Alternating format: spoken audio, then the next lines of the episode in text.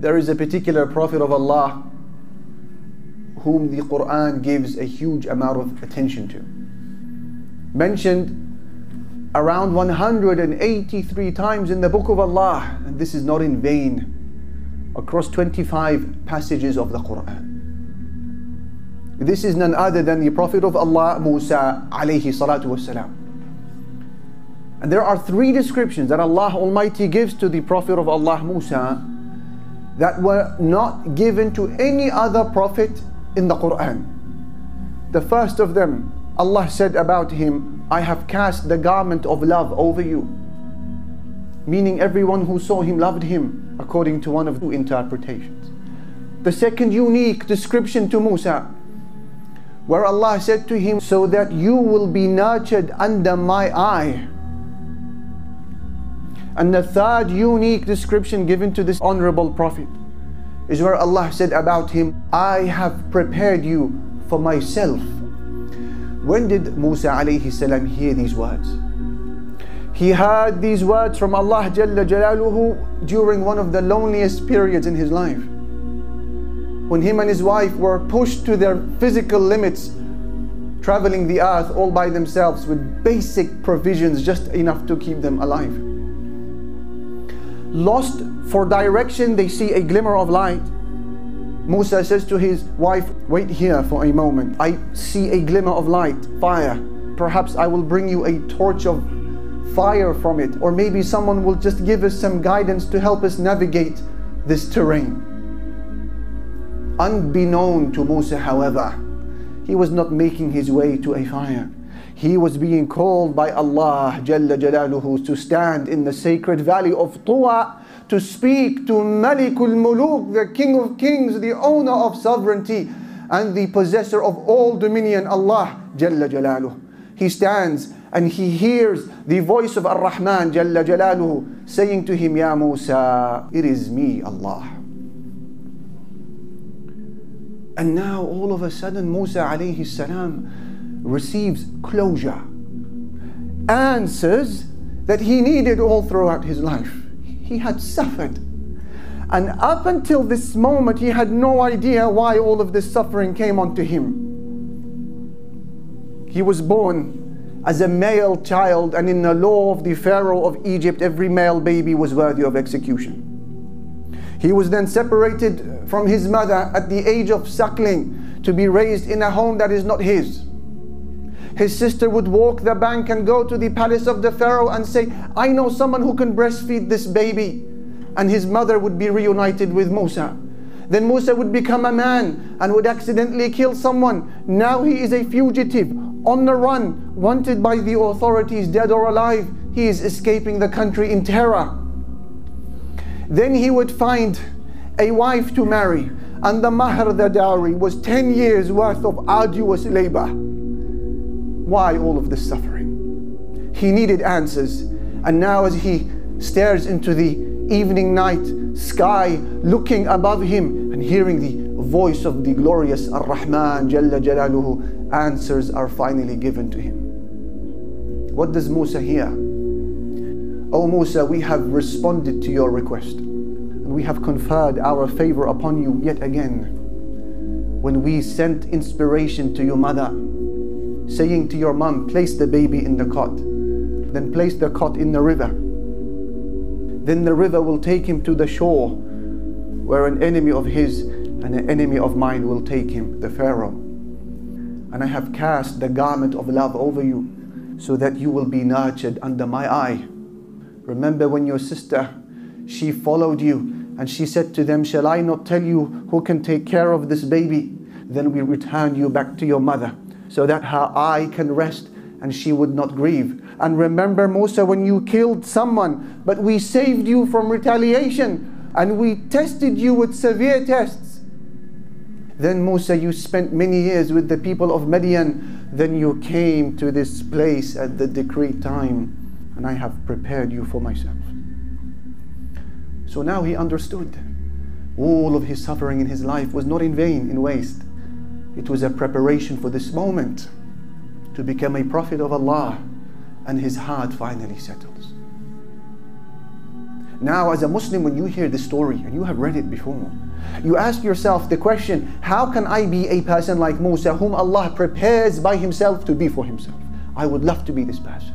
Whom Allah guides and helps and nurtures and supports against enemies and gives answers and gives him security on the day of judgment and the highest gardens of Jannah. How can I be a person who is prepared by Allah for Allah?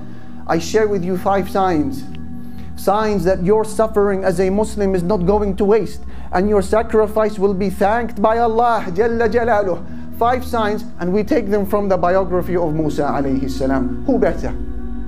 Sign number one, you have an unquenchable thirst for knowledge. This was Musa. When he came to learn of a man who has more knowledge of him in some things, he said, I'm not going to stop traveling till I arrive at the junction of the two seas. Even if it takes me many years, I will find this man and I will learn from him. And when he came to his mentor, who was less than him in status, but he has some knowledge, he said, Do you mind if I accompany you to learn some of the sound judgment that Allah has given you? Allahu Akbar. So, this is sign number one to measure yourself against. Are you a man, a woman chosen by Allah to be for Allah? Tell me about your thirst for knowledge. Our Nabi sallallahu alayhi wasallam said, when Allah wants good for a person, He gives him understanding of the religion. Sign number two, you have a strong commitment to ibadah, worship, in all of its forms. The very first words Musa heard from Allah Jalla Jalaluhu in that sacred valley of Tuwa was, Worship me and establish the prayer for my remembrance. That's sign number two to measure yourself against. What type of worshipper are you? Become an exemplar worshipper of Allah Jalla Jalaluhu. When people are eating and drinking, you are fasting. When people are sleeping at night, you are standing in salah. When people are gossiping and scrolling through their socials, you are busy in the remembrance of Allah Jalla Jalaluhu. That's sign number two. You are a worshipper in times of ease and in times of hardship, in times of happiness and sadness, prosperity, adversity. Your motto in life is salah, dhikr, Quran, qiyam. A sign that Allah has chosen you to be for Him. Sign number three. You have a fearless ability to acknowledge your personal error. There are certain mistakes that we've made in our past that we should have amended 10 years ago. Certain people we should have apologized to 15 years ago. Musa alayhi salam was not that man. When he made a mistake, he was quick to say, Astaghfirullah, this is from shaitan, and he would make the changes in his life. When he saw two men fighting, and he underestimated his own strength, and he pushed the Egyptian and the man died, he didn't say, he deserves it. Troublesome, always fighting, always getting up to no good. I know what I'm doing. He's in the wrong. No apology from me. This wasn't Musa. He said, This is from Shaitan. He's an enemy, openly leading people astray. Then he said, My Lord, forgive me. So Allah forgave him. Allah is the forgiving and merciful. So, this is sign number three to measure yourself against. How do you feel when someone advises you? How do you feel when you hear a khutbah like this, a dars, a lecture, a talk, whatever it may be, advising you? This is halal, this is haram. This dress is an obligation, this dress is impermissible. This business is halal, this business is haram. How do you feel? If you find yourself accepting the mistake, acknowledging your error, and rushing to make the change, abshir, good news. That's sign number three in your life that Allah is preparing you to be for Him. Sign number four, you have an unbreakable ethic of sabr, patience. Before he left Egypt and after, Musa alayhi salam suffered at every level, yet he was only ever seen patient. In fact, so great was his sabr, patience, that our Prophet sallallahu alaihi wasallam saw Musa as an example. And when things became tough for him and people harmed him, he would say, May Allah have mercy on my brother Musa he suffered more than this. He was patient. Patience with the commandments of Allah. Patience with the prohibitions of Allah. Patience with the qadar, the painful decrees of Allah. That's sign number four to measure yourself against. Your fifth sign to measure yourself to see whether you are being prepared by Allah to be for Allah is that you have this desire to be of service to others. Musa sees two people fighting, he has to involve himself to settle dispute. He did this twice. He sees two women who can't push and shove with men to water their animals. So he takes the initiative, brings the animals, waters them, hand them over, and walks away. Even when he was studying under his teacher and he saw things that he didn't like, he had to say something. Musa was a man of ihsan, excellence, wanting to serve. Allah says when he reached his full age of maturity and became a man, we gave him wisdom and knowledge. Why? Because Musa was a man who was of excellence, of service to others. These are five signs to measure yourself against to see whether you are for Allah, by Allah and for Allah. We said number one, a thirst for knowledge. Number two, a commitment to ibadah. Number three, a fearless acknowledgement of personal error. Number four, an ethic of sabr, patience. You're not quick to snap. And number five, you have a longing to be of khidmah, of service to others.